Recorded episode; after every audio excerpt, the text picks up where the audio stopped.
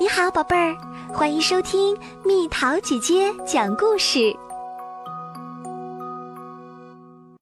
不可能被带走的猫上集。一天傍晚，加斯基特一家待在家里，围坐在夫妇俩的床上。不过，加斯基特太太除外，因为她此刻正躺着呢。为什么呢？现在才七点半。他们喝着茶，吃着饼干，一起翻看着家庭相册。他们看到了格斯和格洛丽亚婴儿时期的照片，赫拉斯还是只小猫时的照片，还有加斯基特夫妇跳舞的照片。这是我们度蜜月的时候拍的，加斯基特先生说。那我们呢？我们那时出生了吗？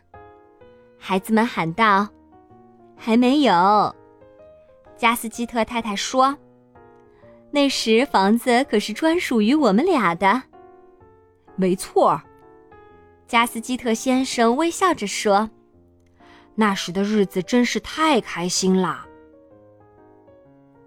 格洛丽亚用拳头敲了敲老爸。我的意思是无聊，无聊。格斯对老爸发起枕头攻击。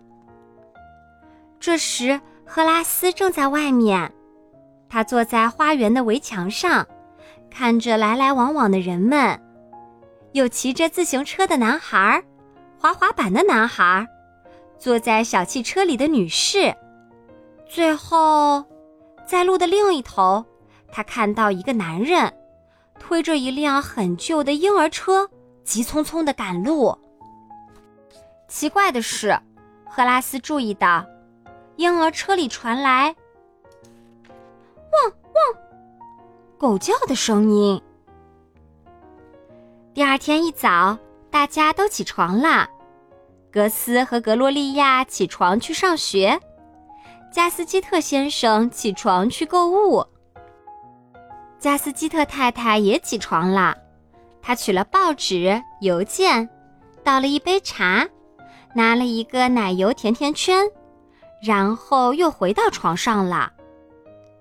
就在这个时候，赫拉斯又回到围墙那儿，希望能看到昨天那个神秘的婴儿车，听到里面的声音。不过，赫拉斯这次没有看到婴儿车。而加斯基特先生却看到了。当时他的车正停在学校前的人行横道前，他看到还是上次那个男人，正推着婴儿车急匆匆地赶路，但车里并没有传来狗叫声。天哪，这好像是老鼠吱吱叫的声音。加斯基特先生心想。格斯和格洛丽亚来到学校，发现了一件令他们郁闷的事儿：班级里养的聪明可爱、总是吱吱叫的老鼠兰多夫不见了踪影。而福特尔太太在找兰多夫的时候，不小心从窗户跌了出去。孩子们垂头丧气，非常伤心。可怜的兰多夫。兰多夫真可怜，兰多夫太可怜了。当然，还有可怜的福特尔太太。此时，加斯基特先生正在超市购物，购物车渐渐装满了。赫拉斯去找朋友玩，不过朋友好像不在家。加斯基特太太终于从床上下来了。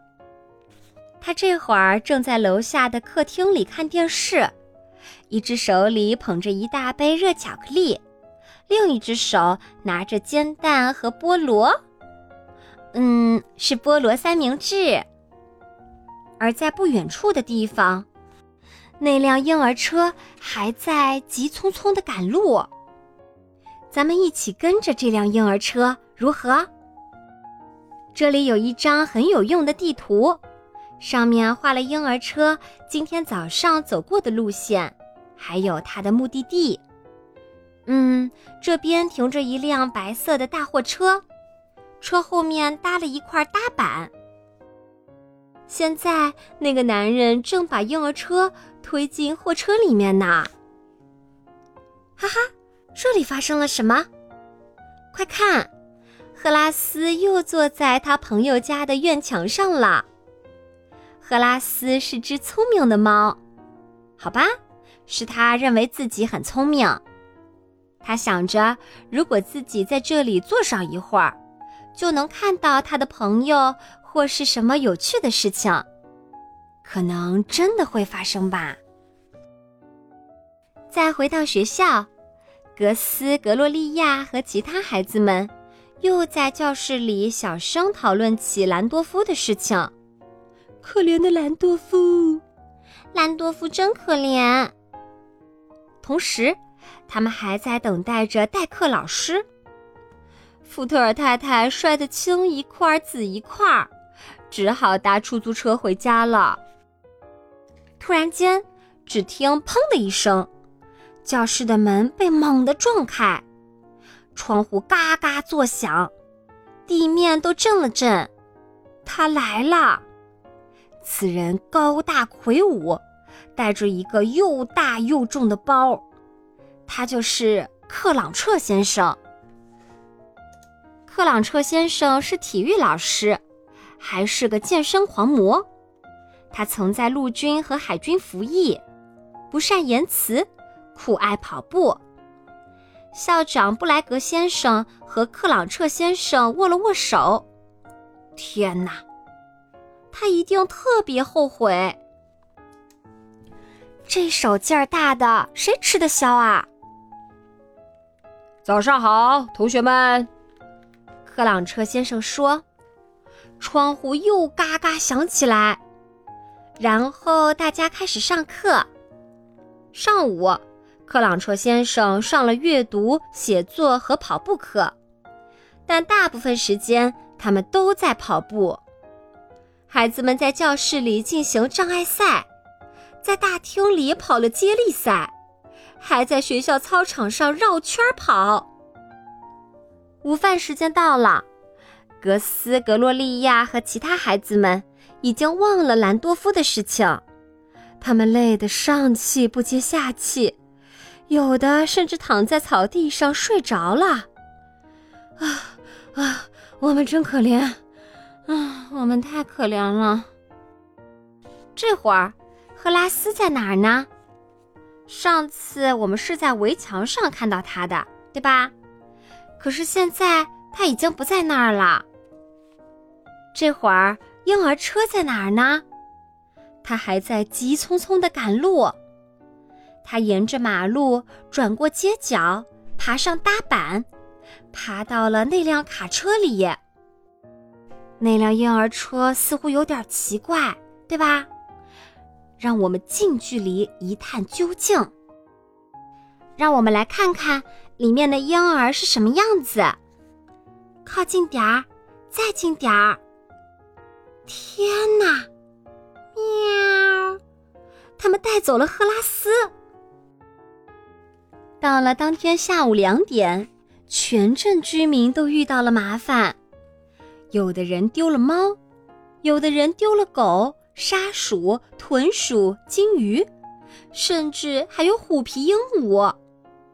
哦，虽然现在还在，但企鹅也快要丢了。伤心焦虑的人们在街上到处寻找，吹口哨呼唤着自己的宠物。蒂比，快出来！马莫杜克，出来呀！快来吧，我的小甜派！有些人张贴了海报，你见过这只仓鼠吗？有些人报了警，学校里的孩子们还不知道这些消息，他们只知道兰多夫不见了。可怜的兰多夫！他们现在最关心的是自己的脚，实在是太痛了。上语文课时，克朗彻先生让他们把很重的书本卷起来，上科学课时，克朗彻先生让他们互相拉起来；上音乐课、美术课和劳动课时，克朗彻先生一直让他们跑跑跑。回到家，格斯和格洛丽亚瘫在妈妈的床上，和她讲今天发生的事情。太可怕了，妈妈，我们的腿都要断了，简直精疲力尽。天哪，加斯基特太太咕哝着说，因为她正在吃三明治呢，还是煎蛋和菠萝的。当然，正如你所听到的，他还在床上，而且现在也不是下午茶时间。加斯基特先生正在为孩子们准备茶点，还一边熨着衣服，一边听着收音机。宠物接连神秘失踪，收音机里大声喊叫着，小猫小狗都不知去向，警方也一筹莫展。加斯基特先生把衣服叠好，摞在一起，他看了看烤箱，凝视着窗外。打开了厨房的门，加斯基特先生若有所思地盯着花园，用手摩挲着下巴。赫拉斯跑哪去了？那么赫拉斯究竟去哪了呢？赫拉斯就在这辆货车里，他们好像把他带到林镇去了。虽然明天有雨。但如果克朗彻先生一定要让大家跑的话，一大清早，格斯、格洛利亚和其他孩子们很可能就会沿着另一条路线跑起来。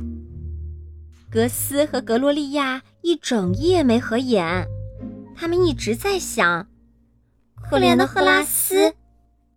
他们已经走遍大街小巷，敲遍所有人家的门。到处都找了，但还是没找到赫拉斯。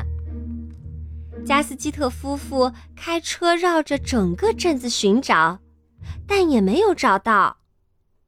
哦，加斯基特太太竟然下床了。同一时间，在邻镇一家宠物商店的密室里，好多宠物都在难过的叫着：“听。”这里有小狗汪汪的叫声，老鼠吱吱叫的声音，鸟儿叽叽喳喳的叫声，它们都渴望赶快逃出这里。宠物商店楼上，老实人乔正在和他的老实人妈妈和老实人西德舅舅一起打牌。宠物商店，这儿到底发生了什么？老实人乔又是谁？是时候揭晓他的身份了。其实，老实人乔自诩是一名宠物收藏家，用他自己的话说，他是在拯救走失或迷路的动物，为他们找到温暖舒适的新家。他的妈妈和舅舅是他的帮手，他们通常会在城镇间穿梭，在一个地方开一家小店。赚点钱，打打牌，过一阵儿再转移到下一个城镇。老实人乔并无恶意，他不会伤害沙鼠、猫，甚至连一只苍蝇也不会伤害。当然，至少他自己是这么说的。他做过的最坏的事儿，就是在商店里展示这些动物。然后卖出去赚钱。天哪，可怜的赫拉斯！